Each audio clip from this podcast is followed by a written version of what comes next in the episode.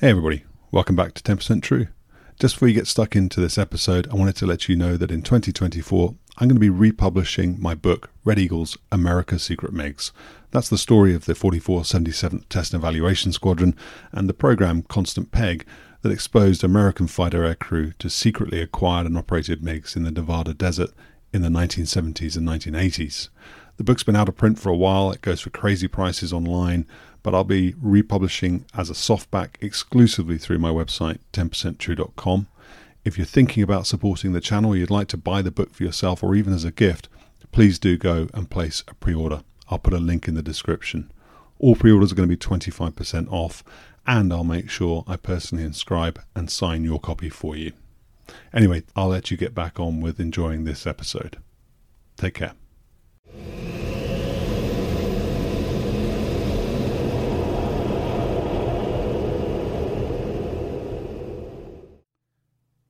Hi, everybody. Welcome back to 10% True. My next guest is Lieutenant Colonel retired John Huggy Huggins. Huggy is the all time high hours U 2 pilot and has flown the spy plane over the course of four decades, starting in the 1990s. He's also the only guest I've had who's thought about continuity between interviews and made sure he turned up to follow on interviews wearing the same shirt. I'm not sure which accomplishment is greatest, but I do know that it confirms what I've previously been told about him that he's a man of great character. Speaking of continuity, you may notice that in the first two interviews he talks about being retired and no longer in the 2 program. Off camera, he had told me that he might be going back in, but that decision hadn't been made, and it wasn't made until after our second interview. So, for the avoidance of doubt, he's back in the program and flying the U 2 again, but this time as a civilian instructor. This is the first of a three part interview, and as usual, before you delve in, I'd like to ask you to hit that bell notification icon in YouTube. If you think the podcast is good, if you enjoy it, I'd also encourage you please share it with your friends and family. Enjoy. Huggy, thanks for joining us on 10% True. It's good to be here on 10% Truth. So, so you're our, our first. That's the hundred. That's the hundred percent truth, actually, right there. It's good Thank to you. be here. Thank you very much. So, so that's uh, you're, you're our first and, and maybe the only U two pilot that I'll interview on the channel, um, and we'll get to talking about the U two uh, shortly. But where I like to start with all my guests is by finding out a little bit about them and why it is that they became um, a pilot in the first place, why they joined the Air Force, and perhaps you could tell us your story. Yeah. Uh, uh, born in Arizona, but I'm a Texan. When we were very young, my, my parents here both Texans. My dad uh, in 1967 picked up and took a job with uh, a company uh, working uh, right across the street from the fairly new Manned Spacecraft Center in Houston. So my dad moved into the Apollo program in 1967 as an engineer, and I grew up from 67 until off off to college. Uh, moved around a little bit, but always came back. But I grew up right on the right on the gate, if you will, of NASA there uh, in the space program in Houston. And um, you know, growing up, you know, you, you, look back on it, and the kids I grew up with, uh, kindergarten, you know, kindergarten. Um, Neil Armstrong's son was in my class, and you go through elementary school, and all the kids, you know, it's like, hey, what does your dad do? He's an engineer. What does your dad do? Oh, he went to the moon. Yeah, great. Let's go play kickball. You know, nobody cares when you're five, six, seven, eight years old. Hey, yeah, your dad's an astronaut. That's great. You know, let's go. You know. Um, so grew up with a lot of these kids. I, I, have to think that a lot of a lot of the influence uh, just came from being around so much aviation in the community. Uh, everything was space program. I went to Edward H. White Elementary. You know, he's one of the one of the astronauts that died on on the Apollo One. Grew up just underneath the pattern at Ellington Field, which back in the day they had the NASA T-38s, and they had. I mean, back then they had probably had F-101s. Uh, I think we were, the, we were the last unit to fly the F-101 in the United States. Uh, so a lot of aviation around there, but um, moving around, we moved around for a few years and came back uh, when I was 16. And at that point, I'm starting to look at what I want to do for, uh, you know, going into college. And uh, deep down, I, I, just had this. I'd never had worked at the airport. A lot of people out there washing airplanes and doing what they can to get rides. I'd never even flown in a, in a small airplane uh, at that point. But I just had this feeling that says what I want to do. And uh, you could if you go back 40 years and look at what the influences were, you could probably dial it up a little closer. But just being around so much aviation, and I just really felt that that was what I wanted to go do. And I, um, I applied for. Uh, I, I, started looking into how to get through college with a scholarship from the United States Air Force or the United States Navy or the Marine Corps. and, and kind of started making my path that direction and um, applied for the scholarship and uh, off to I got it. I got actually off to university. Uh, I went in the what they call the ROTC program, the Air Force ROTC program. Let me back up a little bit. Uh, in high school, I actually uh, applied. This is 19. So I graduated high school in 81. I was born in 63. So at about 1980 timeframe, I began to apply for this and had to go through the medical process for the ROTC scholarship, in which they pay a significant portion of your college expenses. And uh, I was actually leaning uh, back at the time. I was leaning towards uh, the Navy, and the uh, went through the uh, went through the the, uh, the, the program, and the uh, the Navy you know the Navy signed off on my physical with the exception of my uh, my sight. I didn't pass something on the the refractiveness of my eyes, and they they made me uh, they would not pilot pilot qualify me as a can as a potential candidate, but they would make they would allow me to be qual, qualified as an NFO backseater, a RIO and shortly thereafter, I got a letter from the Air Force that said, "Yeah, we'll give you the scholarship with the potential you can go to be a, be a pilot." I'm like, "Well, there we go. I'm taking that path." So uh, off to college, I went University of Texas in Austin, and, and uh, four years uh, studying computer science and uh, working towards um, more towards my commission as a second lieutenant in the uh, United States Air Force. And uh, you know, college college was good, but I really longed to get through the four years to get myself onto the path. And by this point, I'm very, very focused on where I want to be. I want to be out in four years. I want to be commissioned, and I want to get that pilot slot. And so I, uh, I worked worked like everybody else. Everybody else does. And uh, 1983, so two years into college, is when they normally award the hey, you're going to continue on towards a pilot training vector. You get a pilot slot. And I did, and I began to. Uh, I went. I got 13 hours of flying time at the at the uh, taxpayers' expense at the airport flying a Cherokee 140. Got got through my initial solo and and uh, that was it until I finished college and uh, and was off to pilot training. So as far as where I came from uh, and how I how I really got there, and you know what, there was not one specific thing I can I can tell you that was this was the the epiphany I had that I wanted to be a pilot, but uh, it just it just just slowly built and morphed, and by, I think by the time I was 16, it uh, um, it became uh, it became something I really wanted to go do. And what's what's what's a, a kind of a neat a little side story I'll, I'll tell you is uh, I went to I, went to Clear Lake High School, the Falcons there, uh, just outside uh, outside of NASA, and the house we lived in we had for the last you know 30 years. We just sold the house about seven years ago. Uh, you can stand on the roof of my house uh, now because it's house behind us. But you can see the Saturn V rocket laying at NASA. You know, it just it's I mean it's it's maybe a mile away as the crow flies. Uh, it's now encased in a building. Now they've really realized it's a historic relic, and they've uh, they've finally got it uh, under the protection it needs. But I mean, it literally was on the back gate uh, of NASA.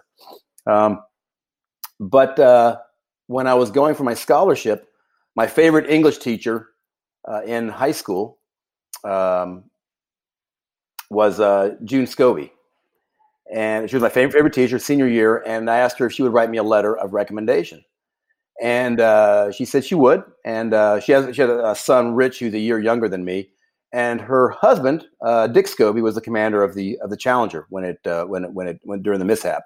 But uh, that was five years later. This is 1981, five years before the Challenger mishap. And every year before graduation, she would invite the senior class over to her house for you know one evening and you know cookies and you know socializing and you know great job that kind of thing. And so we're this is you know a few months right before I graduated high school, and we went over to the house and she grabbed her husband. Oh, Dick, this is John Huggins. He wants to go into the United States Air Force. Would you would you talk to him? And so Colonel Scobie pulled me aside and walked me through the house for 10 or 15 minutes and showed me his pictures. And of course, you know, I'm, you know, 17, 18 years old and just kind of blown away. Here's this astronaut talking to me one on one. And, uh, you know, that was a very, very, uh, that, that was a very, very um, um, uh, important moment to me. Spending time with him and he's showing me all his test pilot school plaques and talking to me about you know U.S. Air Force and Navy, and again that also helps cement my direction going towards the United States Air Force after talking to him and uh, and him talking that up. Um, and then um, oddly enough, Rich, uh, who's a year younger than me, Rich is now four star general. He's the uh, he's the head of the Air Force Reserve Command. He'd flown F-16s. I ended up going to his change of command years ago when he took an F-16 squadron out at Luke uh, when he was uh, when he was lieutenant when he was lieutenant colonel. Uh, but it's just kind of uh, again, you know, we were you know we are high school. We didn't really know, know each other that well in high school. We were a year apart, but his mom was my favorite English teacher. And actually, when I went out for his change of command uh, out in Arizona, I got to uh, I got to see her again, having having you know 20, 20, 25 years later, whatever it was. So a little little, a little segue, a little side story on on how that came about. How, how did you find the reality of, of flying then? So those those thirteen hours, because so, lots of people have this um, romantic um, sort of attachment to flying, and some people fly and realize actually it's not for them. Uh, it's, yeah. It, you know, they like the idea of it. They'll do flight sims and make model aircraft and read the books and the magazines, and they're interested in it, but they don't really want to actually fly once they've experienced it. So, how were those first thirteen hours for you? Uh, really enjoyable. Uh, probably a little, a little more difficult than I thought it would be. Uh, in some, in some respects, I, I, went in with my preconceived notion. I, I know exactly how I'm going to get this done. Here's how you do it, and had to listen to the instructor, and my uh, my preconceived notions weren't necessarily the, the right way to go about flying. But um, I loved every minute of it. I, I did find it to be uh, a discipline, something I wanted to study and be focused on the whole time. And uh, my mind will tend to wander, but if it's something that is something I, if it's something I'm really interested in, uh, I can really focus on it. And this was one of the areas that uh, uh, it, it, met all the expectations, put it that way. And I'll never forget my my initial solo at a small airport called Tim's Air Park. It's it's, gone now in Austin, Texas. But we were flying. The instructor got out of the aircraft and said, "Take it around the pattern three times." And I just remember, you know, on the initial takeoff, you know, rolling down the runway by myself, lifting off, and you know, turning and turning left, just just looking out the window and just screaming at the top of my voice, you know, as I'm turning left, uh, you know, left crosswind out there. Uh, what what a great feeling it was. So uh, it was it was it was 13 hours. I really should have stayed with it for even more and, and got my full private, but uh, I saved the money and, and, focused on just getting through college in two years. But it was, it was, uh, it, once I did it, I, I knew that was the path I wanted to go. You said that you studied computer science as well. So, so was that, I mean, you know, some people, some people who are young and approaching, you know, decision making age around what they want to do, fret about what they study. Um, did did your choice of, of subject impact your career later on? Was it material to what you ended up doing as a as a pilot, as a U two pilot? No, I, I, just more the discipline. The reason I got into computer science more than likely was my brother, who's nine years older than me. He's uh, he's a computer computer uh, kind of early computer guy, and my dad really wanted us to go. Really wanted us to get to into, you know working together at some point in a company, and he was really pushing me towards computer science. Uh, and as it turned out, uh, I got going into computer science, and uh, after my first year, I was able to get a, a co-op job with uh, with IBM right across the street from NASA. So I would come home for summer, come home for even Christmas break. I, uh, IBM was very good to me, and they would let me go in, and I was doing programming. I was working on the space shuttle, uh, on the space shuttle program, and it was it was a really really unique program to be in for somebody you know you know basically 19, 20 years old, 20, up through 21 uh, to work on. And I, I did, I, I, think I did pretty good work, and it gave me a practical, real world look. And I, I, think it probably helped motivate me when you're doing all the academia, computer science, and then going to IBM. And here we are working on the space shuttle program and doing that. Um, and at the end of in 1985, right before I graduated, IBM actually gave me a fantastic job offer. They were just starting their space station group, which was about 14, 15, 16 people that they took from inside the company, and they were bringing. They hired one college uh, uh, graduate, one new one new hire to come into space station, and uh, I got the job offer. But I had my, you know, at that point it was like I, I could take the path to IBM or I can take the path of the Air Force, and that was a no brainer to me. And I said, "Thank you very much." I've still got the letters somewhere, but I took the path and obviously went to pilot training a couple of months later. What were you coding on on the space shuttle? Anything interesting? It was I, I was taking care of a database for it. No, nothing that I wrote went on the space shuttle. Okay. Uh, but I was working in the space shuttle branch with the, with the programmers that were doing all the coding, and uh, they gave me some projects to uh, basically. I, I, wrote, I wrote a bunch of programs to manage and take care of all the discrepancies they were finding with the code. So, so you get through ROTC, and what happens next? You go straight to pilot training. You know, I was uh, so as as we were coming up on graduation, I've got a set of um, I got a um, I, not orders actually, but I was told, hey, you're uh, I was going to graduate in May of '85, and probably in the January timeframe, I guess, somewhere in there. I was told I was going to go to Columbus Air Force Base for uh, pilot training in, um, I think it was November.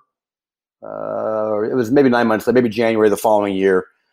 I, you know, I didn't want to get commissioned in May, and I, was, I figured I'd just go back to IBM and work with them for the six, and you know, seven, eight, nine months, whatever it was. And being one to never take no for an answer, I, uh, I, I got a hold of the Air Force Personnel Center, and I said, "Hey, I'd like to get on a what they have a thing called at the time called the moments notice list. I'd like to get on the moments notice list. You know, if somebody you know breaks a leg on you know a week before pilot training, they can run through the list. Hey, who can fill this slot short notice? and I got my name on the list and waited. And then uh, about a about April time frame, you know, graduate getting commissioned mid May, sometime in April, I got called into the ROTC office and said, "Hey, they've got a pilot training slot for you. Uh, June, you have, it's a report date of uh, June third. to Start training on June fourth, two weeks after, two and a half weeks after you got commissioned. Can you make it?" I'm like, "You bet I can. I, you bet I can. Where is it? Del Rio, Texas. Well, from Austin, which is where I was going to school, it's 240 miles. I can be there. You know, I can be there in three and a half, four hours. So uh, graduated, went back to Houston. Actually, packed up all my stuff, I, everything I owned. I put in my Toyota and uh, in my Toyota hatchback, and uh, drove it to Del Rio, Texas. On arrived on June third of 1985, and and that was where, that was where the story began. Did you? Um, was there some spin up time that you you missed as a result of, of going there at no notice like that? Then I mean, had other people already been there and sort of getting to know each other and getting their heads into the books? No, no. At the time, it, it, that was not the case. Everybody uh, now they have they have a lot of pilots that'll show up uh, a year out, six months out, and they and they stash them away doing ground duties or whatever. That was not really the case when uh, when I went through in '85. That, that that was something that's happened more in the the more modern years, if you will. So when we all showed up, most of us only been there for a few days. I think some of the folks that were married and had kids uh, that were a little older had showed up a few days early and were getting moved into base housing. Uh, but yeah, it was uh, it was pretty much all of us showing up on June third, looking around. Okay, here we are. What next? You flew the T thirty seven in, in pilot training. I did. I did fly the T thirty seven. So it's sort of uh, a funny aeroplane to look at, isn't it? But apparently, has the highest G onset rate. Of That's what they say. You know, it's no hydraulic flight control. That's you know, it's fly by wire. It's fly by piano wire. You know, it's direct direct linkage to the uh, to the flight to the main to the primary flight controls and uh, we actually had a guy in my in my pilot training class was out doing aerobatics with his instructor uh, in T37s, and uh, they were doing something. He he pulled into something really quick, and the and the instructor wasn't expecting. He put his instructor to sleep, so he said he kind of flew around for a little bit while his instructor's doing the funky chicken, trying to wake him up, and uh, said he over there's kind of snickering about it, but yeah, put his instructor to sleep. So it, will it'll uh, it'll g up pretty well. And what's uh, I don't want to uh, tear off into this. We can talk about this another time if you'd like to. But uh, the A37, uh, the Super Tweet, if you will, it's got J85s. It's a monster. There's there are now there's a, two of them flying in the United States. Only one B model with the second B model coming up, and I'm starting to fly that aircraft as a uh, on the side as a warbird. I've got about six seven flights in the B model, and uh, hopefully get rated in the aircraft here before uh, the end of August. And uh, so, you know, after you know, the last time I flew the tweet, I actually got I got a flight with a friend back in '94. So but 25, 20, you know, 25 years and I jump into super tweet and, and I'm telling you with it, with 5,800 pounds of thrust, it is a different animal. It is a beast, but you know, it's still, it's still, uh, it, it will still, uh, it'll, it'll turn uh, right up itself and it'll, it'll, it'll, it'll load up the G's pretty quickly too. Was it fast? So, so you'd done those 13 hours in a little sort of piston engined propeller aircraft and mm-hmm. you're now flying a, a twin jet. Um, what was the, can you compare the two? Yeah, night and day. I thought the uh, in, many ways the, the jet is a lot a lot easier. You get the you get the response when you want, and everybody thinks of the T thirty seven as being a pretty low performance jet, but it isn't. You know, it's a twin engine. It's a twin engine jet, and uh, you know it'll it'll it'll easily do two hundred knots. Uh, I don't recall being overwhelmed by it uh, because it was it, it, you know it just it just it just was what it was. You jumped in and he went with the instructor, and hair hair's on fire, and I'm behind and trying to catch up, and I really didn't compare it back to the I've, I've, actually that's a good question. I've never really thought about how I compared it back to the flying I'd done two years earlier in, in the Cherokee 140. But uh, you know, you, you just take the skill sets and you and you learn from there. I, I, did. I guess I didn't. I didn't have the big cerebral analysis I probably should have. I was just you know focused on on just trying to get through the program and you know get my wings a year later. They they say that about UPT, don't they? It's, it's, sort of like drinking through a fire hose. So I guess there isn't much time for comp- contemplation and uh, yeah, and probably not too much. It's just just and it's funny to go back to listen to people say it was the worst time of my life and the stress. And I do remember the stress, but and you know, I probably it's like everything. You you, you forget ninety percent of the bad stuff. You remember all the good stuff. And I, I look back on U, UPT as just a wonderful time. You know, we uh, we all are you know a bunch of us. We Friday we we just rage all night at the officers club and just have a grand old time. And then we Saturday morning we'd get up and we'd jump in the cars and we'd just take a four or five ship of cars to San Antonio and we we just party our way through San Antonio all weekend and we tear back on Sunday night and you know we had a great time. It was you know you're 22, 23 years old and you're you're just you're just on top of the world. I know that you're not you're not in the Air Force anymore, but um, so so you may not feel sort of qualified to, to comment. But I'm curious to know whether or not you've when when you were leaving the Air Force, let's say, um, and whatever exposure you had to UPT at that time, whether the the culture has changed, whether or not it's different. Um, are students more academic now? Um, does that culture of um, you know sort of going out and having fun does that still exist? Yeah, it definitely does. It's it's changed quite a bit. The officers club scene is uh, has pretty much a lot of it's died. Uh, so they and, they do it in a different way. Yeah, technology is different. The interests are different. Thirty five years later, but uh, but you know the, the, the folks I ran across right before I retired in 2014 that were coming into the U2 and the folks I'd meet on the road. You know, it's just, it's the same good people. It's just uh, they're raised in a different time, so a different different level of interest, but they uh, they still have the same passion. Did you struggle with anything then uh, in UPT? Was there anything that really sort of pushed you? Uh, you know, I uh, I did really. I thought I did really really well through tweets. Um, passed on my check rides, got through the T thirty eight, and was doing really really well. And uh, I made a single uh, really silly mistake on my on my first check ride in the T thirty eight, and busted the check ride. Had to repeat it. No big deal. Got it got it got it under control. Um, and then uh, on my formation check ride, um, got back and the instructor busted me for uh, passed everything, but he said yeah, overall airmanship. I guess he said I was too rough on the flight controls, and he didn't like it one bit. So uh, end up having to go. So I'm here I got two busts now in the T38 on uh, on um, out of your three check rides, and three if you have three, you're you're looking at getting close to being eliminated. But uh, two uh, two busts, uh, both of them were single item busts, and uh, so that, that really that really uh, put the put the heat on. I really wasn't sure what was going to happen. I was uh, I was getting I was hoping to get fighter qualified, and even with two busts, or with two busts, I figured there was not a chance I was going to get fighter qualified. Just on paper, you look at that and go, "There's no way." Those are the only two busts, only two rides in the entire UPT program that I that I, that I busted. And um, when it came time to get fighter qualified, uh, my flight commander, who was an F four guy, uh, later F sixteen guy, went to bat for me, and uh, I got fighter qualified and uh, did well finishing up to the program. Did well on my on my nav check. Came up on the assignment night. And uh, have you ever been to a, a, an Air Force assignment night? I've seen it, but I've never been. Yeah, yeah. It's, changed a lot over the years, but but back then I think there was a little bit, probably a little bit more drinking and partying in, in the in the environment than there probably there is now. But uh, on ours, uh, we were sitting out in the audience, and uh, they had the, they had a board up there. It looked like a Jeopardy board, if you will, if you know the, the show Jeopardy with the squares. Each of the squares was a wooden plaque, and there's F-15, C-141, C-7. There's all these. This is an array of plaques up there, 40, 50, 60 plaques, whatever it was, and and uh, more than there were the number of the the 42 of us that graduated in my class. And uh, it was called Pick Your Assignment. So they would call your name up there, and you'd walk up there, and you you and each of the uh, each of the is a wooden like a wooden plaque. You, you, you try to pull it, and whichever one came out was the one that was yours. And they had somebody you know behind there, you know, unscrewing them, you know, to you know make sure the right person. So I go up there and you know, I pulled on the pulled on the F4, pulled on the F15, pulled on the F16, pulled on the A10. I was flabbergasted because there was no way, there was no way they were going to bring me back as an instructor pilot. I I had a few run-ins um, while I was there with uh, with folks uh, uh, with instructors, and I was convinced there was there is no chance that there that there there's just no way I'm not coming back. I couldn't find my assignment. I, I finally finally I'm behind the board with somebody pushing. You, you saw the you saw you saw the little plaque go slide out about three inches. I'm like, pulled it out. T thirty eight.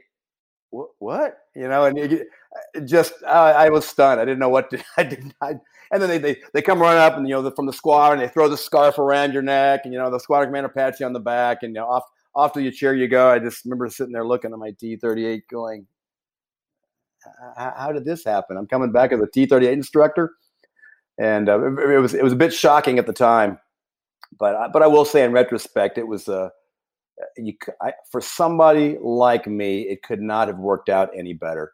Uh, for uh, for getting me to to be become a more mature aviator, a better aviator, to do things. Uh, uh, it just it just worked out best for me, and then getting me into the U2 program. I think I would have absolutely loved being in the fighter world.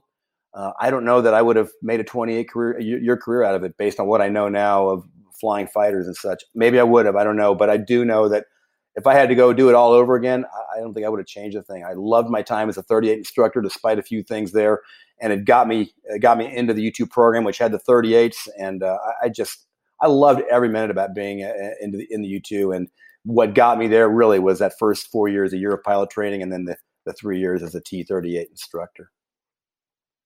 Can we can we talk a little bit about that maturity thing then, and the, the reference to the run-ins with a, a couple of individuals yeah. on the squadron? Uh, you know, probably soaked up a little too much of the environment there, and uh, you know, w- you know, the work hard, play hard, and probably played uh, played entirely too hard in front of too many of the wrong people at times. Um, and uh, but uh, I put out good results uh, th- throughout most pilot training, with the exception of those two check rides. but you know, once I, I just think once you know, showing up as an instructor and you know, I remember the first time I, I did get in the back, uh, right at, getting out of the instructor school and coming back there as a brand new guy, and you know, they put me with a pretty good student. They they put you with good students early on, but that first time jumping back in the back seat with a with a you know you're 23 and you're jumping back there with a 22 year old guy with 20 hours in the airplane, and you're and you're you know you're taking the supersonic jet around uh, South Texas. Well, you know the, the responsibility kind of hit me and went, yeah, this is uh, uh, this is this is this is pretty important stuff, and there's a reason I, there's a reason I'm working hard at it. But you you you better stay focused 110 percent 100 percent of the time, or or it's gonna uh, it's gonna it's gonna bite you. So there was there was definitely definitely a lot of maturity, a lot of growing during that three years as a T30 instructor, a lot of responsibility, and to this day, uh, people badmouth FAIPs, and I love bad mouthing FAIPs too. I was a FAIP, and it's a lot of fun. You know, FAIPs were all hand picked, hand picked like a booger, and I I we love I love busting on FAIPs. I was once, um, but they, they really do a and, and, and even people that get out and don't like didn't like flying with FAIPs, so they didn't really know that much, and they're they don't have the big picture. Fine, but they really do yeoman's work, and they they uh, uh, they make back then they really made pilot training work. Uh, they work well. They were the worker bees that made pilot training work. I thought that if you were a FAIP, that was sort of a golden ticket to then go on and do whatever you wanted to do. So if you were a FAIP and you wanted fighters. How did you end up in the U2 program?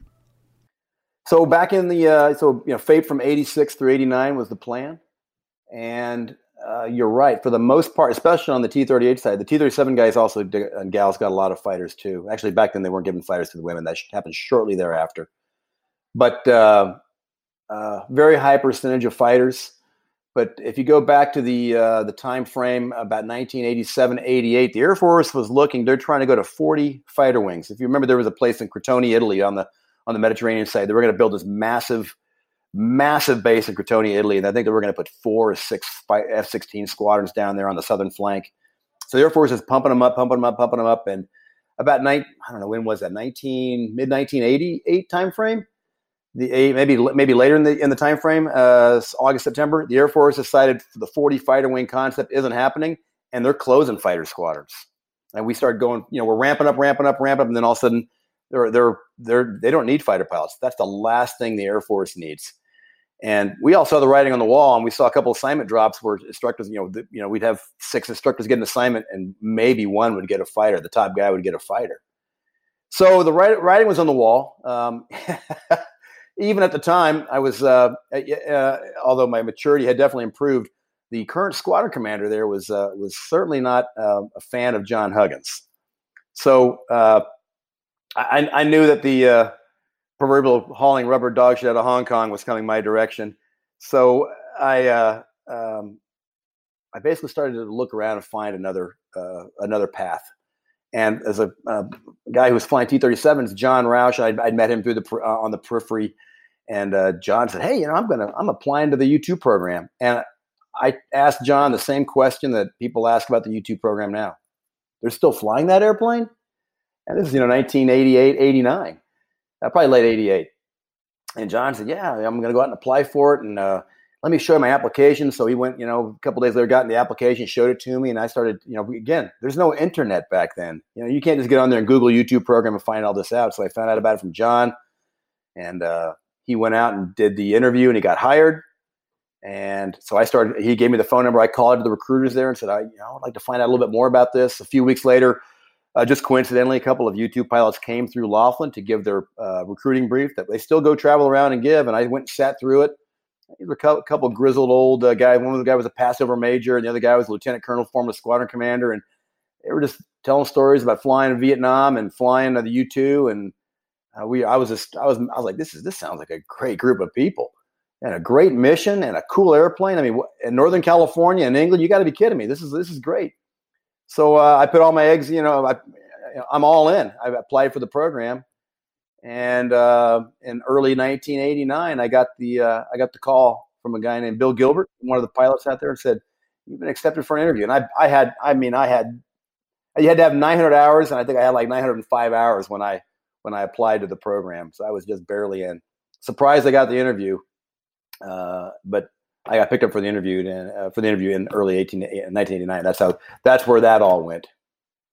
When you say interview, um, you do you also mean a, a, a, test flight or some description? Because is that not part of the interview process for the two community now? Yeah, the interview process has not changed a whole lot compared to uh, uh, even today, going back to when I interviewed. So the way it works is they'll uh, once you're accepted for the interview, they screen the, they screen all the applications, pick the people they want, and they uh, they offer you the invite. They pay for you to fly out commercial out to Beale Air Force Base, and you usually arrive on the weekend. And then uh, Monday for, for, week one, Monday through Friday, um, actually Monday through Thursday is normally just interviews with the squadron commanders uh, the ops officers, and then usually one or two of the uh, 06s in the chain of command, the ops group commander. In, in my case, I had to go interview with the wing commander. They don't usually do that now.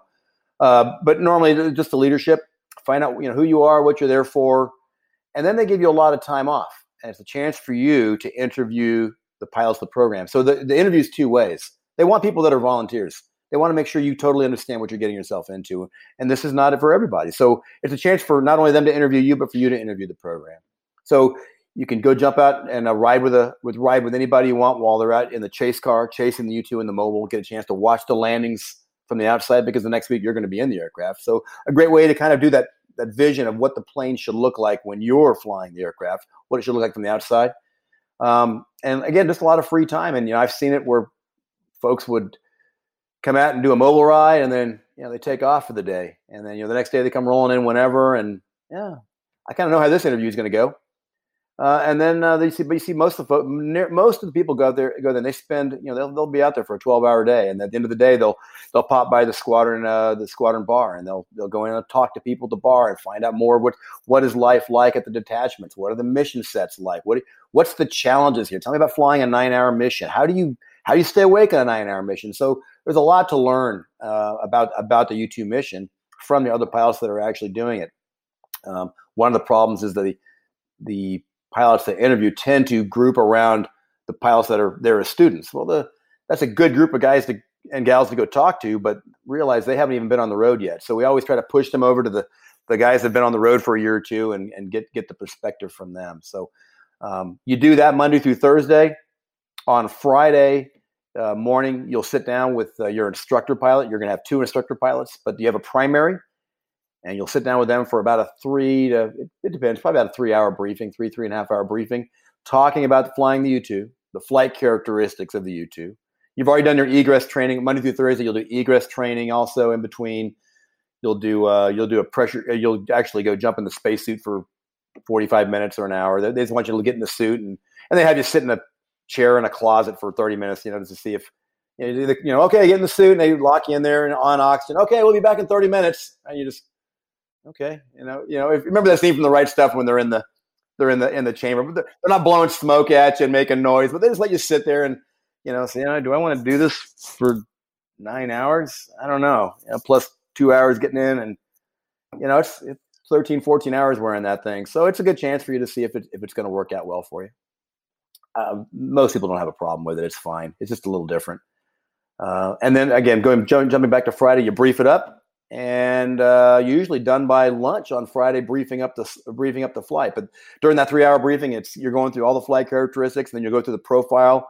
Hey, we're going to take off. We're going to climb up over the field. We're going to just go to 10,000, 11, 12,000 feet VFR, fly around, give you a feel for the aircraft. Then we'll begin to uh, do some do some turns. We'll play with the spoilers, and we'll do some speed breaks, and we'll do different roll rates. So we'll take them through in detail uh, what they're going to do, give them a chance to think about the, uh, the sortie over the weekend and we'll do high speed, low speed. We'll do the stall series with the flaps at all the different configurations, the whole nine yards. And then after about 30 minutes uh, over the field, I, when I did interviews, I spent a, actually a fairly a fairly long time over the field, letting them fly the aircraft a lot because we're going to get a lot of patterns.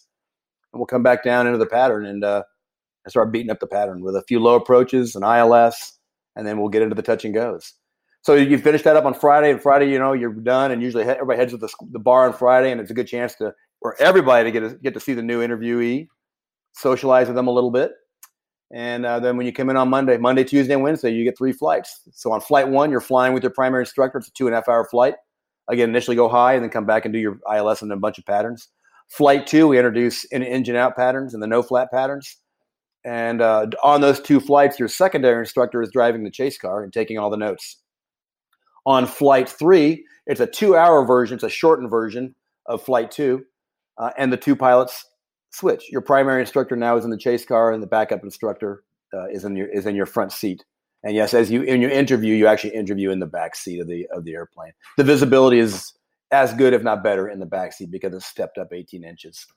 Uh, but you don't have the you don't have you don't have throttle cutoff, and there's a lot of a lot of functions in the and that we don't we don't want you to know about, uh, worry about, and that's why we just put them in the back seat for the for the interview flights. So you do that two hour flight in the uh, on, on, flight three with the uh, with the with your backup instructor, and it varies. We have a lot of flexibility, but uh, for the most part, the instructor is not going to say much. He's going to treat it more like an evaluation. Uh, I, I would give a little a little instruction, but I shouldn't have to give near as much. And hey, show me you know, show me your ILS, show me you know, your no flaps show me your engine out patterns, uh, show me a normal landing, show me a no voice landing. So we have them take us through the profile for two hours, and then at the end of that, they taxi in, they shut down. We kick them off for a couple hours, go get lunch, and we'll sit down and we'll we'll hash it out. And we'll say, "What do you think?" And uh, it, uh, the way it works is if both pilots come to a consensus, and uh, until until they both agree on yes or no, they don't really come out of the room until they figure it out. And then if they both say, "Yep, we want them," or "No, we don't want them," then they march over to the squadron commander's office, and uh, squadron commander will say, "Okay, what do you guys think?" Well, we don't, we, you know, we do want to hire him, and here's why, and or we don't want to hire him, and here's what we saw. And uh, squadron commanders have been, you know, they're extremely supportive, and uh, they, as they should, they'll ask a lot of questions and and um, uh, try to dig into what you know some more insight as to what happened on the flights. Many times on the flights, they'll actually come out and drive a few of the few of the chases out there as a second car, just kind of watching things and keeping oversight. Uh, but assuming they get hired, uh, and right, our hire rate's pretty good. We we screen pretty well. Uh, we call them into the office, and they walk in the squadron commander's office, and sometimes, depending on the squadron commander, he'll have a little bit of fun with them and make them make them really sweat it out. But then, uh, you know, tell them that they've they've been accepted into the program, and usually quite a quite a joyous evening follows after that. So that, that's it ends up being about uh, five days the first week and three days the second week. Um, and in my case, it was uh, it was a little different. I, I, I tell you about that one if you'd like. All right. So uh, this is uh, Memorial. It's actually Memorial Day weekend. Yeah, which is right now for in the United States Memorial Day weekend.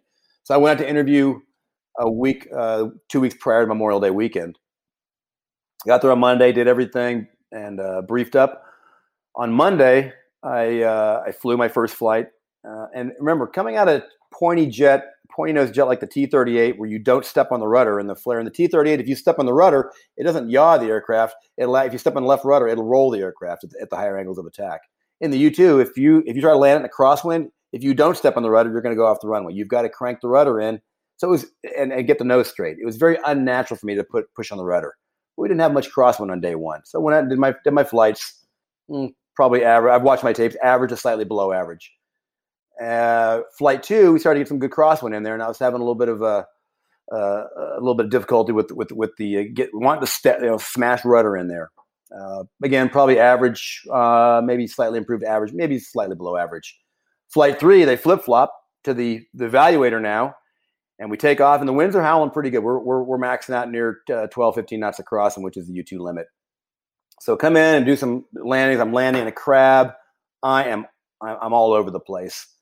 And um, talking to the instructor later, uh, the evaluator later, he's like, "Yeah, he was. I was ready just to go ahead and terminate the sortie and and you know basically say, you know, thanks for playing and hope you have a great career. Thank you very much."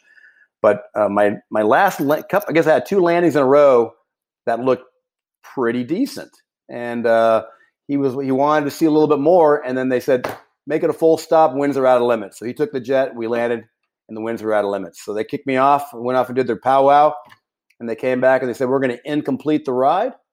We're going to have you refly it tomorrow, Thursday. Okay. You know, he said he basically said, "Hey, look, you look bad at the beginning. Then all of a sudden, you, so your learning curve shifted. So I want to see a little bit more. I'm not right, right, ready. I'm not just ready to kick you to the curb yet." So came in on Thursday. Winds are howling.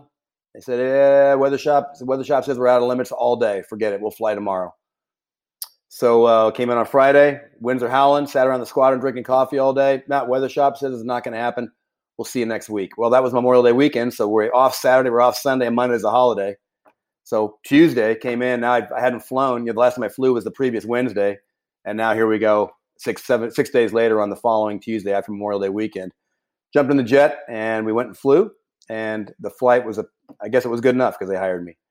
And uh, the, uh, I, have never confirmed it, but they told me after I was hired that the, the last seven pilots that they that they'd interviewed had not been hired, and that frankly they they need they had to have somebody to put in training for the next class. Uh, uh, they, their hands were tied. They had they had to bring me on board, but uh, I don't know if that's true or not. But I, I don't care. All I all I knew was I was going to get to uh, get to come back in uh, a few months later and go go into training. So I was pretty happy about that. And in fact, Memorial Day weekend was the uh, it was my it was my first uh, first wedding anniversary too. So I was wanting to get back so I could you know my wife's back in Texas.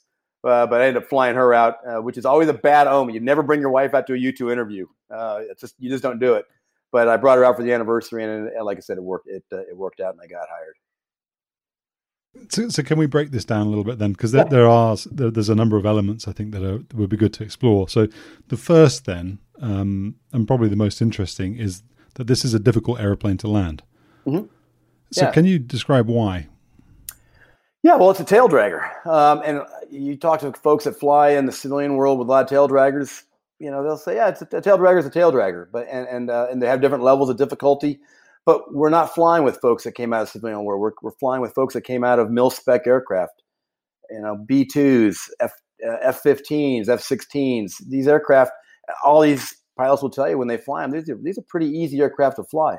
They are not easy to employ, and there's a it takes a lot of skills to be able to employ those aircraft. But from a stick and rudder standpoint, uh, I, I would I bet they tell you for the most part I'm sure they have their intricate, you know, their their uh, uh, the things that make them very very difficult, idiosyncrasies. But uh, for the most part, they've all told me they're pretty simple jets to fly. Uh, the U-2, from a stick and rudder standpoint, not an easy aircraft to fly. Designed in the 50s, terrible visibility. There's a there's a the test pilots when they design an aircraft, and I'm not a test pilot, so I'm you know if anybody's listening to this, don't hold me to it. It's called the Cooper Harper scale. Cooper Harper scale, and the test pilots evaluate an aircraft on it, and they a, from a scale of one to nine. I don't know if one is the good side or nine is the good side, but anyways, and they evaluate the handling aircraft, the visibility, the ergonomics, uh, all the characteristics of the aircraft. And uh, my test pilot friends have said that the U two always gets a seven, eight, or nine, or a one, two, or three, whatever it is, the failure in just about every category it tests in. Every single one. It, it's it's terrible. We would never buy the U two again if we were to put it up for bid and have it looked at. They would evaluate and go, hey, "You got to be kidding! This? You guys want to actually buy this?" They would. They would never do it.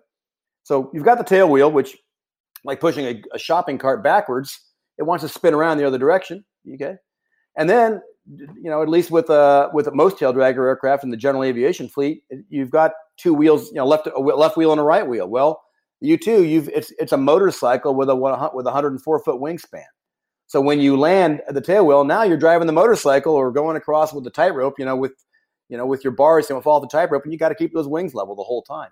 And the crosswind's trying to push the tail out, so then it, it, turns the nose, which makes the outer wing go back down to the left side, and all these things begin to compound. And and it's it's it, it when you're coming out of a mil spec, easy to fly aircraft, easy stick and rudder aircraft like a C-17 or an F-16, it's uh, it's a little different, and it goes back to the old it's fly by piano wire aircraft you're, you're moving those flight controls not with hydraulics; they're all moved with your muscle, and it's a it's a lot of physical force. You know, you can um, uh, when we go up at when we go up at altitude when we're doing 200 knots on the aircraft on the on the first uh, interview flight, we'll uh, we'll accelerate the aircraft to 200 and we'll have them put in rudder inputs, and it's 150 pounds of rudder input to uh, to get to get the rudder all the way in, you know, near full deflection. It's it's a lot of physical effort, and you take somebody around the pattern for two two and a half hours and uh, they have to land full stall and pull the yoke back. And the whole time they're going on the runway, the left hand's on the throttle, the right hand's on the yoke, and they're trying to do all this going down the runway. Pretty soon, you get pretty tired. And the air conditioning, you know, in the summertime, uh, it's not air, it's not very well very well air conditioned, and you you see people get out of the cockpit and they they are they're just a mess. uh, they're, they're sweaty, they're, they're, they're exhausted, and the next day they're generally pretty sore. So it's a very physical aircraft to fly.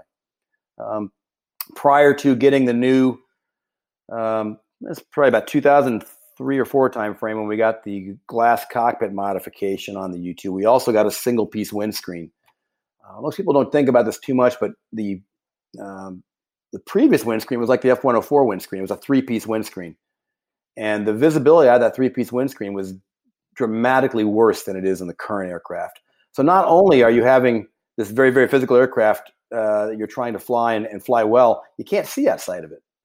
A lot of again, a lot of that has changed with the with the uh, the single piece windscreen. It's so much easier. But the the old the old three piece windscreen uh, between the canopy bow being right here and those metal uh, braces being right down here uh, in right in your field of vision, it was uh, it was hard to it was hard to see out of that aircraft uh, as compared to what you're getting now. So, uh, you know, I could we could talk more and more about that, but that kind of gives you the big the big picture on the on the U2. In fact, I, I, won't dive into it much, but the, the, the wings are the wings are in the uh, sorry the fuel are in the wings.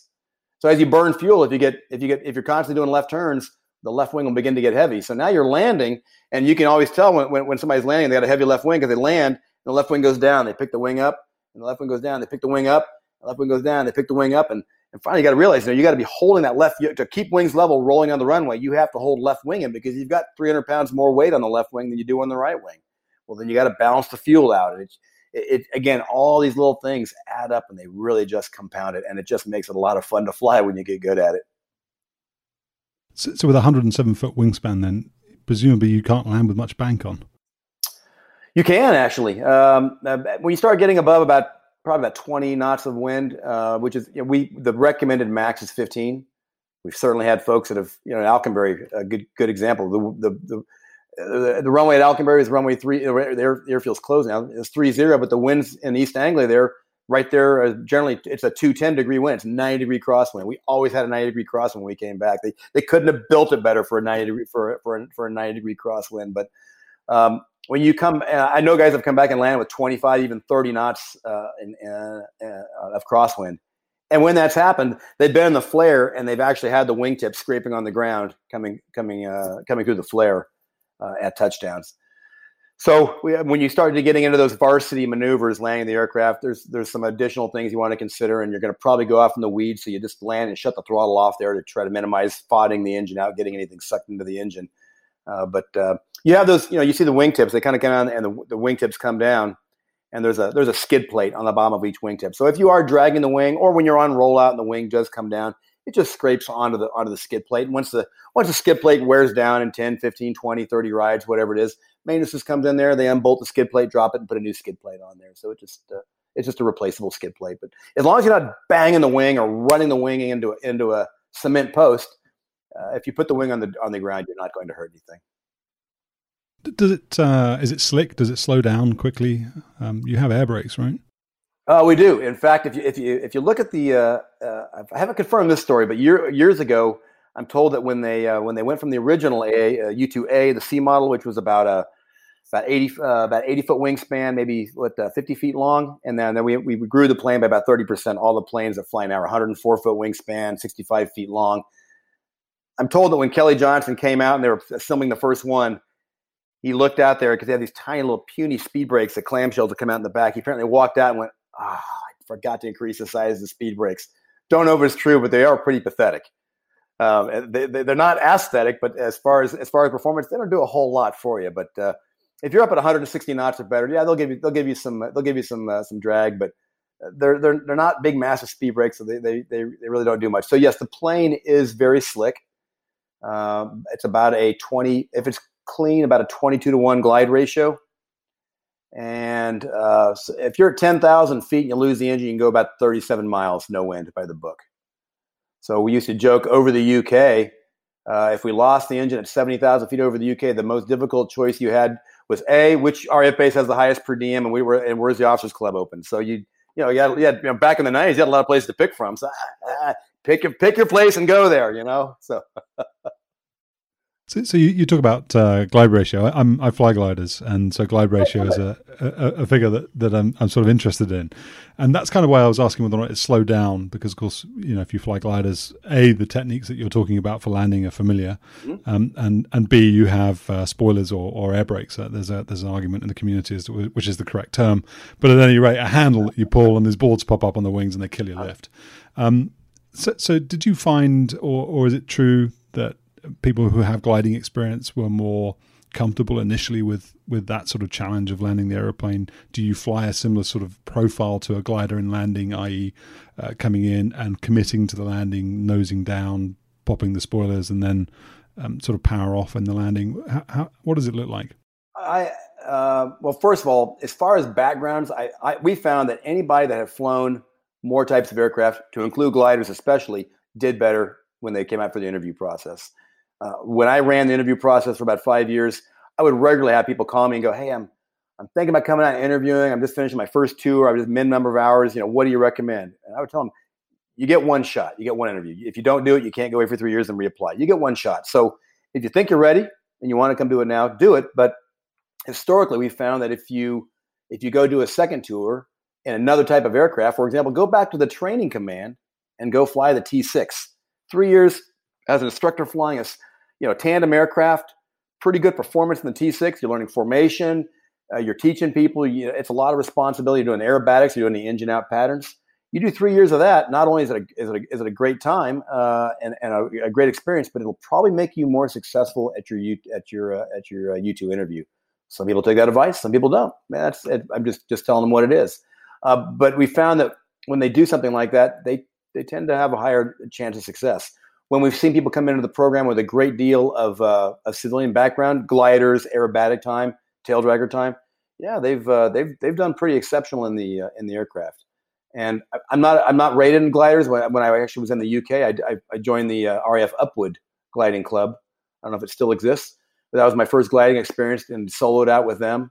Uh, but yeah, we've uh, the U2 has has lift spoilers and they're hydraulic, they're they're electrically activated. You hit those and boom, they pop both of them pop up on the wing, and they're designed to do the same thing: kill the lift on the wing to allow you um, uh, allow it to get down faster. It actually changes; it, it raises the stall speed by the U2 by two knots uh, when you when you have the lift spoilers up.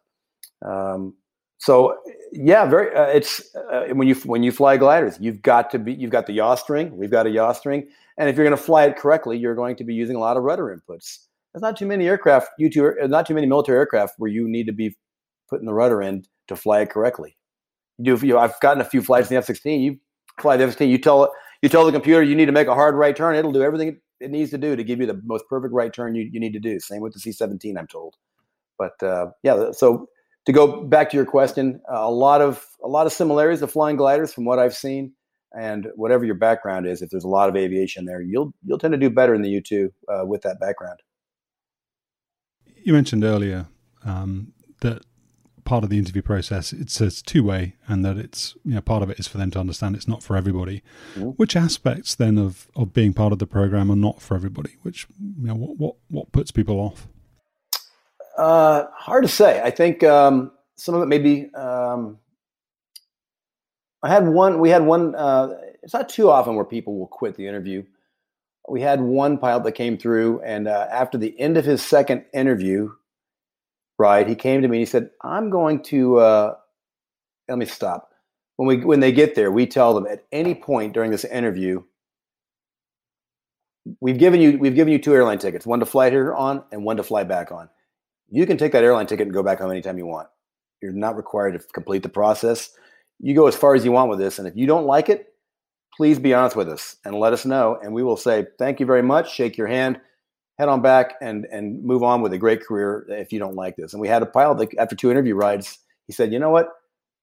This is, I don't, I do not ever want to imagine myself in the spacesuit coming back after nine hours of doing a no flap landing in turbulent, in a, in a hot thermally day. He goes, I, I, he goes, I just, some people find this fun. I don't, I, I don't, I, I, I don't like this. It's, I, I don't want to do it said, "So are you, you know you, you ready to call it?" He's like, "Yeah." He goes, "I appreciate it, but I, this is not for me." Okay, great. Uh, one guy came out and looked at it, and he was, I think, he was looking for some more career progression and thought that we were too small of a niche community and couldn't get to where he wants to go. But uh, the people that generally quit get a, uh, it has to do with flying the aircraft. Uh, it has to do with after after. I've had a few folks after one ride go, ah, I'm not too sure about it, and I will tell them, hey, go do the second ride. You're, just see how it goes in the second ride. It's going to be a little more intense, but you may be a little more comfortable. And usually after the second ride, they'll come back, go, you know what, feels pretty good. I'm I'm pretty good with it. But occasionally they'll come back after the second ride and go, you know, I don't know about this. And the deal I had when I ran the interview program was the first two rides are free. They're, if you quit after the second after the second ride and don't want to do this anymore, that is fine. You can fly back, and we're we're glad you came out. Please tell your friends about it. We'd love to see them. But after the third ride, if we if you fly the third ride, we come in and we elect to hire you. You the, the, the we expect you to say yes to the hire because it, it, it's happened a couple of times in the last 25 years where we actually took people through three rides and they kind of sandbagged us and they came back and said, "Yeah, thanks, but no thanks." So uh, I made it. I made the expectation very clear. If you just want to, if you wanted to go fly the airplane, do two rides, that's fine. But after the third ride, if if if you're good enough to go, if if you're good enough and you've met our our um, you've met what we need to see, then we expect you to say yes to the ride to, to the offer. That that ties in with my my next question then around the interview process, which is which is the culture. So, um, you know, you talked about some people you know, taking their time off and going spending it doing whatever they want. Some people hanging around the squadron, you know, sort of soaking up the gouge, whatever, you know, trying mm-hmm. to understand what it's all about. When it came to the, the decision to hire, how much emphasis is placed on the stick and rudder skills and how much on, on cultural fit? Uh, generally, it's the stick and it's generally the stick and rudder. Can we train them within the constraints of the syllabus? Are we seeing what we want for um, uh, for somebody who who's going to go fly with no wingman and no nobody else on board for you know for 10, 10 11 hours at a single pop. Um, and we, you know we're taking a very very small um, sampling size you know of seven hours of flying time. So i'm not saying the process is perfect but it's it, is what it is and we have to make that decision based on what we see. And some people could have a bad bad couple days. Um, generally if there's not a good if, if, if there's other things that are not going to be a good fit we'll generally see it you know before you know before the end of week one and we'll address it then um, it has happened where some things have come up uh, that were not flying related on the Monday, Tuesday, or Wednesday, and the and the interview was terminated for de- depending on the situation what it was. But if it gets to the if it gets to the uh, the third flight and the, the and two instructors are sitting down and going, "What do you think? Is this guy doing what he needs to do uh, so that he or she can get hired by the program?" It's we're talking about the flying portion. We've already assumed that, that their officership and their fit to the squadron is going to be good, and you know, listen, you know, in this day and age, the, the people coming through, I mean, it's very rare to find somebody that has a that has a personality or, or a bad fit to the program because uh, just the level of aviators we're getting applying to the program are very good, and we we vet them pretty good before they ever show up. I know when I ran the program, I I was pretty aggressive about calling. Usually, if somebody had a couple of assignments, I wouldn't call their current commander. I would call their two commander two or three ago, who's maybe now at the staff of the Pentagon. He doesn't have any vested interest in the guy hey, tell me about such and such, or, or, or you know, what, what can you tell me? And I, again, I wouldn't put credence in simple one person's comments, but I would call around and I would track people down that that uh, that knew the particular pilot and uh, try to try to build a picture of uh, of confidence. And um, uh, so I, I, thought I thought um, what I do, uh, what I did, and what the current interview uh, guy who, who runs it now is extremely thorough, also. And most all the guys have been very thorough that, that have run the interview process. Uh, a guy named T Bone is running it right now. He does a he does a fantastic job. Um, but the, when they when they show up there, it's these are we're getting some really really high quality officers, uh, people, and pilots. I don't. We talked about this before the, the interview. I, I, don't really want to talk about the spacesuit. You know, there's a thousand interviews about the spacesuit. You, people can sure. go and watch that um, somewhere else on, on, on YouTube, someone else's channel. Um, but but with regards to claustrophobia, then, and um, you mentioned sort of putting someone in the suit and then locking them in a cupboard and saying we're back in half an hour. And I mm-hmm. remember reading, I can't remember whose autobiography it was, but they were talking about the SR program, the SR 71 program. And I'm sure they said that they locked him in in a in a closet or some really tightly confined, you know, something that was, if you're going to get claustrophobic, you know, this would induce it. Um, you know, and he was sort of there for half an hour thinking, well, what's going on? And he thought nothing of it. For me, that sounds like absolutely the worst thing that anyone could right. ever do to me. Um, but how how claustrophobic is that experience, and does it take getting used to? Um, even if you don't think you're claustrophobic, if you fly for like you did for 20 odd years the U2 for 20 odd years are there times where that actually can come up and, and get you and you, you don't you didn't realize that maybe you had a weakness or Interesting question. Um, and I'll come. I'll, I'll, tell you a story on that in a second here. But I, I don't see that. you know, I'm sure there's been a couple of people in, that I'm not aware of that got in the suit and went, "Whoa, I, I no, not doing this."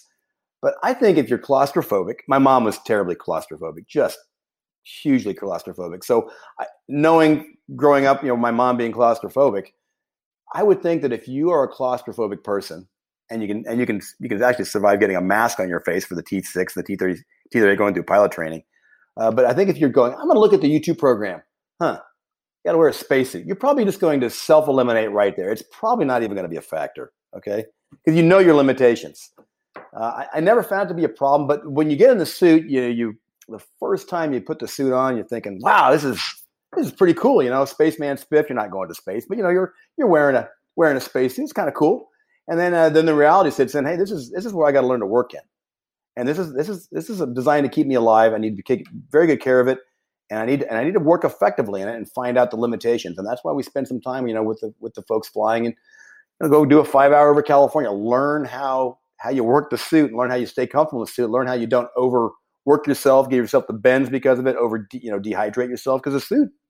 It's it's like it's like walking around in the summertime wearing a scuba suit. You know, you're going to get hot if you if you don't manage the air conditioning well, or if you're working thrashing around the cockpit, raising your body heat. You're gonna you're gonna get dehydrated, and you've got to stay hydrated in that. So, um, uh, we, we we get get a fair amount of time in the suit in training. Um, you know, with with all the time I wore the suit, this was probably back in um, I don't know 2003 or four. I was already a highly experienced U2 pilot. It was a Beale. I was going up on a training flight, and I was sitting. You know, we have, we have we, they, they they put you in this La-Z-Boy chair, and they put you, they put you in a van. They drive you out to the airplane, and you're mobile. The guy driving the chase car, he or she's pre-flight in the cockpit, and you're just kicked back in the chair, you know, in the La-Z-Boy with the air conditioner on, just kind of waiting. And I usually just lay there and just kind of you know relax and doze or whatever. You know, while I'm in the van for 15, 20 minutes.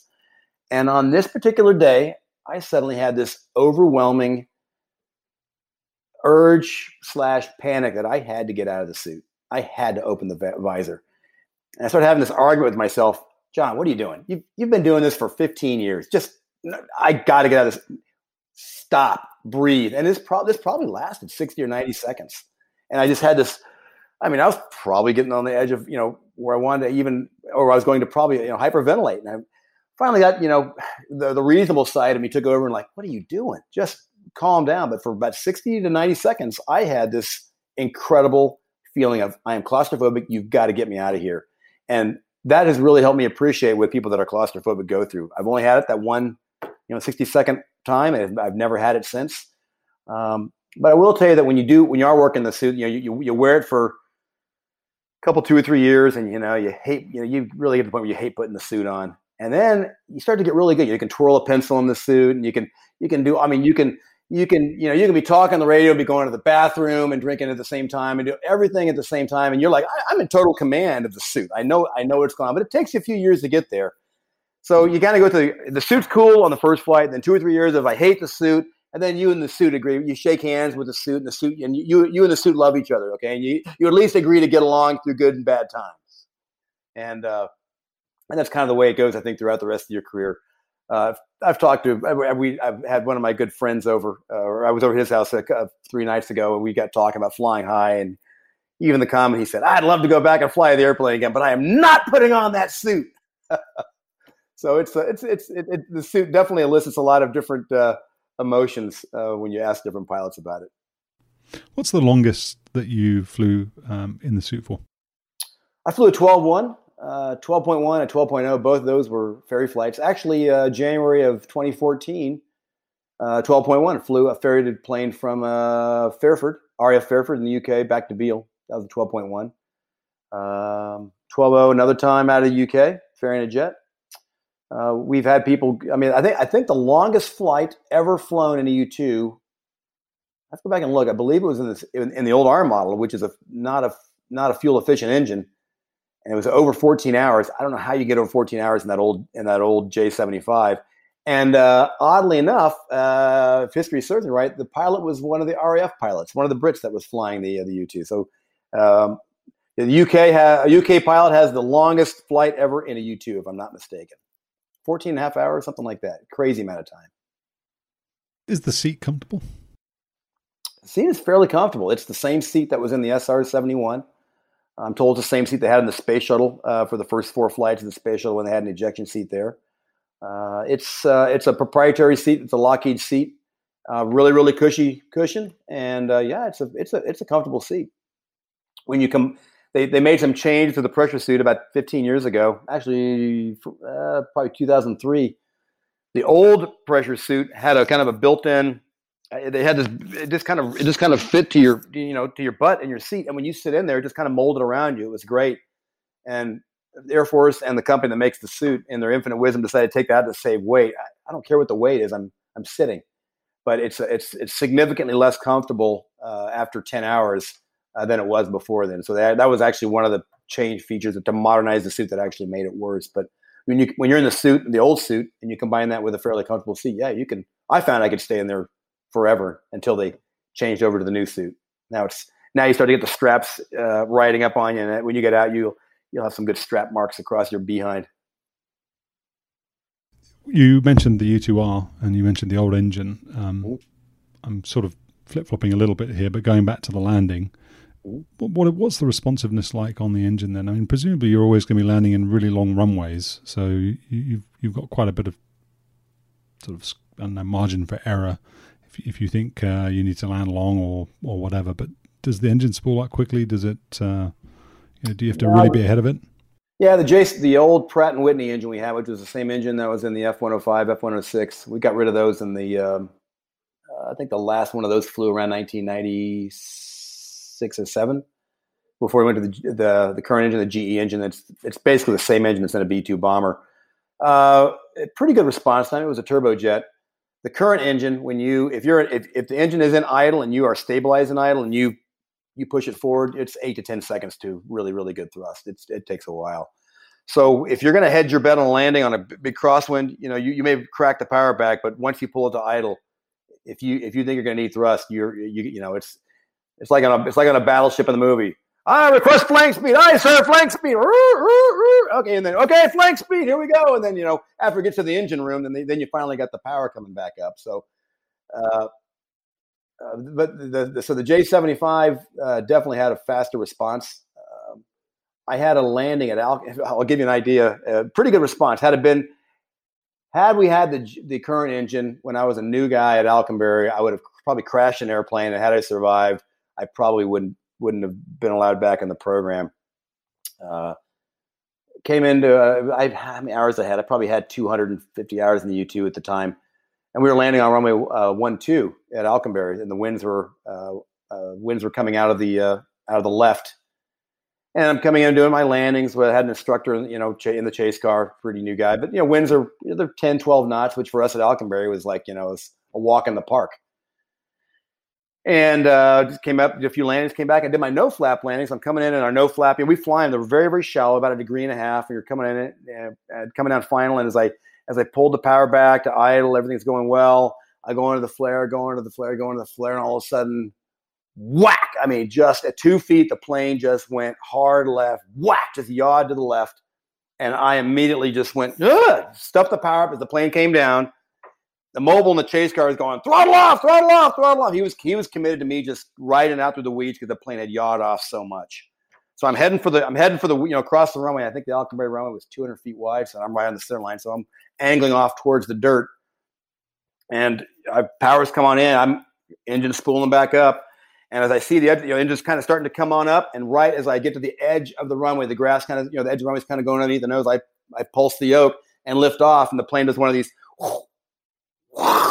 and I just I cleared the uh, the shack there for the uh, for the for the barrier, the barrier housing that, where they do all the maintenance there. So cleared the cleared the grass, cleared the shack, and you know up and up and around up to the downwind, you know, and you know in my Alconbury Tower, I mean, uh, Tower uh, request, you know, uh, try to get myself under control. It was it was really really close. So uh, Came back down. Uh, let's make the next one a full stop. You got it. So came back in, normal landing, and landed with the full, flaps full down. Obviously, normal landing. Came in into the squadron. Squadron commander was up in the tower. Saw it. He came in. He goes, "What happened to you?" Uh, sir, I, I, I let it get away from me. Okay. Uh, so the next day, uh, one of the senior instructors, who was a real high time guy, went out, runway one, two, ideal uh, or the exact same wind conditions.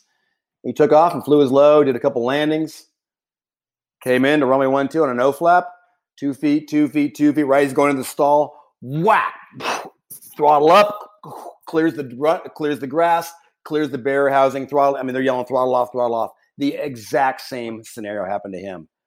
So they went something. Okay, we can believe it if Huggins did it because he's a knucklehead and he doesn't have any hours. But for Ken to do it, something's going on in two days in a row, same condition. So they grounded the plane, and maintenance went and did a bunch of uh, looking at it. And sure enough, the flaps were completely misrigged, and the the left wing was stalling dramatically early as compared to the right wing. So when you're getting down to the flare, that left wing stalls creates a huge amount of induced drag and uh, not only does the, does the, left wing drop, but it, that drag pulled the plane into a left yaw, heading us for the weeds. So I'm convinced, had I crashed the airplane, and you know, they they just would have had a, a destroyed airplane, would have figured it was a new guy who let the plane get away from him there. But fortunately, they went out there and um, analyzed the aircraft and said, yeah, it's completely out of rig. Big big uh, big problems there. So got that fixed, and you know, obviously we moved on, but.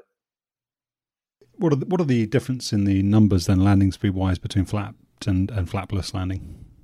Uh, uh, with the flaps, uh, it's it's we use a base speed of 70, and then uh, you add more fuel. But the difference between the flap and a no flap is five knots of indicated airspeed.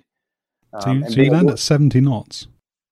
That's well, that's you're actually landing in the 60s, but your final approach speed. So if you're coming back from an operational sortie, uh, you'll have a you have 70 knots, and then we you because of all the equipment we carry on the jet, you'll generally have about four more knots you need to add to the aircraft because the extra weight. So 74. And then if you have 500 gallons, let's say you have 400 gallons of fuel on board, that's going to be an additional four knots. So your final up, your your your speed at which you want to hit 10 feet is about 78 knots. So you'll come out hit you know hit it uh, power to idle you know at 78 to 10 feet. Power comes to idle, flare it out, flare it out, flare it out, and you'll probably touch down in the high 60s. Wow. And then again for no flap, add five knots to that and we also have a, a flat position called gust up, where it's uh, as a glider guy, reflex. So we'll, the, the, flaps and the ailerons will actually shift up six, seven degrees, and uh, it allows you to unload the tail. It's better for turbulence. You can go faster with the aircraft. It's it's actually a brilliant design uh, that I use all the time. I, I, fly everywhere gust up on the aircraft, but that adds an additional five knots uh, on top of the no flap, so ten knots above a normal landing uh, if you're landing with the gust up. Just before we leave uh, your the discussion on, on the landing then um, the one thing that we haven't really sort of referenced to anybody i mean i'd imagine most people are familiar with it but it and you've already talked about it being a motorbike with a 104 foot wingspan but it doesn't have and you've talked about the skids uh, at the end of the wingtip but there is no wheel at the end of the wingtip when you land is there so the wheels fall right. off when you take off so, yeah they look yeah they look like leaf springs off of a pickup truck and they, they sit about mid yeah, a little yeah, a little more than uh, midway out on the wing, but you'll see them in the pictures out there. Just a just a big metal leaf spring weighs I don't know 30, 40 pounds with the little wheels on there, and they're they're just for ground handling on the aircraft. Maintenance will go out and unpin the unpin them for takeoff, and as you roll, as the as the you know the wings the wings like this, as it gets lift, the wing will lift up and just lift right out of the right out of the pogo. We call them pogos, the outrigger wheels. They'll just tumble down the dry, down the uh, the runway, and and like you said, when you come back and land, you don't have those, and you're a you're landing a motorcycle with a 104 foot wingspan. So, so do you have to, uh, you know, if you allow one wing to drop, having established that you can actually skid you know, run run a wing along the ground during during the landing, and that's that's okay. Um, is there is there the possibility of ground looping if one wing wing sort of digs in? Are you supposed to try and keep them level until you stop and? You can ground a little, but it's not because the wingtip is digging in. It's just it's generally because the fact you've got a significant crosswind and it's, it's everything's compounding and, and and you're not making the corrections enough. And finally, the the center of gravity gets out too far before, and you're not going you're not going to be able to change the uh, you're not going to be able to change that momentum shift as it slides out, like with any like with any tail dragger type aircraft. But um, we'll see it. Right, you know, when we fly the interview flights, uh, we fly them at fairly benign conditions. We're not going to make these people that have no experience in aircraft go out and fly in 10, 12 knots of crosswind. So they're pretty benign conditions when, when we're flying them. And they're first, usually for the first three or four landings, when they're going on the runway, the wings are just they're they're they're just bouncing off the runway because as a you know even you know for it doesn't I don't care what you fly when you land the, the wing the, the left and right wings are taken care of because you have tricycle landing gear you've got to you know the, the wings stay level and you don't calibrate your brain and eyes to oh, you know one or two degrees of bank. So they'll be going down the runway, and and uh, you'll hear the mobile go, raise your left, raise your left, and, and I'm in the back seat going, hey, look at your left wing. Oh, you know, you're scrape, they're, they're running scraping the left wing. They think their wing's level, and they look and they they lift the wing up there. I'm like, okay, that's le- that's wings level right there. And then, you know, the next thing you know, it's like raise your right. You're scraping, you're scraping your right wing, you know, and but after three or four landings, it's amazing. The brain, and you know, they, they they pick it up, and then after three, four, five landings, they're generally not dragging the wing. It may not be perfect, but they're, they've generally got the wing off the ground. But on the two seaters, I think maintenance changes those those skids on a much more frequent basis than we do on the other ones. Is that so? So, so just to round up then the interview process um, fr- from your point of view. So you stayed the extra time. You you got hired. Was your wife still um, at Beale with you when when you know you, you went on that final ride and and uh, and you got the the good news? Yeah, she yeah she came up for the weekend and uh, yes she was. So that uh, that Tuesday after Memorial Day, you know, I okay, honey, um, I'll let you know in a few hours. And uh, you know, uh, came back and uh, you know after after I was accepted, and let her know the good news. So and we were pretty excited because you know we really we both really were hoping to go to England. And uh, when I was hired, they gave me the option. They said, "Hey, you want to you want to stay at Beale and fly the T thirty eight, or do you want to want to go England, go go live in England and no no T thirty eights over there, but obviously a, um, a different experience." So we. Uh, we, we, we took the we took the England assignment. Obviously, that was what we both wanted to go do. And as, as a as a as a follow on to that, that was May. I came back to Beale in August, I believe. So we went back to Texas, packed up all our stuff. We shipped it off to the UK. We came to Beale for six months of training. And I'd been in training a few weeks. And uh, the squadron commander, Colonel Bruce Kugel, just a great American, uh, calls me in the office. And I get attention. Huggins, yeah, looks like you're going to be staying at Beale. We're going to be closing Alconbury down. We don't need any new guys there. So congratulations. You're going to stay here in the 9th Reconnaissance Wing. Yes, sir. Walked out and uh, went back and you know we, I was disappointed. I told my wife, and she was terribly disappointed. She was just she really wanted to go to the UK and did not want to stay at Beale there. And then um, the, that was on a Thursday or Friday. The following Monday, go see Colonel Kugel. He'll come in at attention. Huggins, I got new news for you. All of your stuff's been shipped to England. The, mon- the money's been sunk. You're going to Alconbury. So they didn't want to wait for myself to get to England and then turn around and ship it all the way back. So they said, "What? Just send him to England." So I ended up, I ended up going to Alconbury. I was the last person this is uh, I ended up getting to England March 12th of 1990. I was the last person to go to uh, Alconbury directly out of training. During my time in England, they had a couple of U2 pilots that did backfill, but they were all experienced guys that, uh, that had been former U2 pilots at Beale. But as far as the last guy to go as a new student graduating from training to Alconbury, I was the, I was the last one, which meant that for my entire three and a half years there, I was the bar officer. So uh, I had to I had to, I had to take care of that. But you know, most guys have to do it for three, three six months. I had it for three and a half years was a crock. So, somebody who lives in, in the UK, I would say I would go Northern California every time. Um, yeah. So, but what was the allure then for, for you and your wife and with the UK assignment? Oh, she wanted to live in the you know she wanted to live in the UK. I wanted to go live in the UK. I mean, you know, tr- join the military, travel the world. I knew if I stayed in the U two, I'd be I'd eventually get to come do time in California. But um, there was a big part of me that wanted to stay at Beale because coming out of the training command with three thousand or with a thousand hours in the T thirty eight, I would have instantly been an instructor at Beale flying the T 38. And um, that would have been a great deal. But the Beale pilots at the time were gone 180, 200 days a year. And I'm, you know, I've been married a year. And uh, we were, my, my, we were both like, hey, you know, do we, do we want to take that much, you know, time away from each other this early on? And going to Alconbury, where all the missions were flown out of Alconbury, was very little, very little time. I mean, we worked hard, but we were not gone generally for 180, 200 days a year um, it was it was it was great for family life, and that was what we wanted to go do. And uh, and like I said, you know, she had lived in uh, she had lived in Greece. Her dad was military. She traveled all over the world. Lived in Ch- uh, Japan or uh, uh, Okinawa, Greece, uh, Hawaii, all over the U.S. So she was she was wanting to go go do the do the UK thing, and and actually have me home for three years because we knew again go back to Beale. I'll be on the road at some point.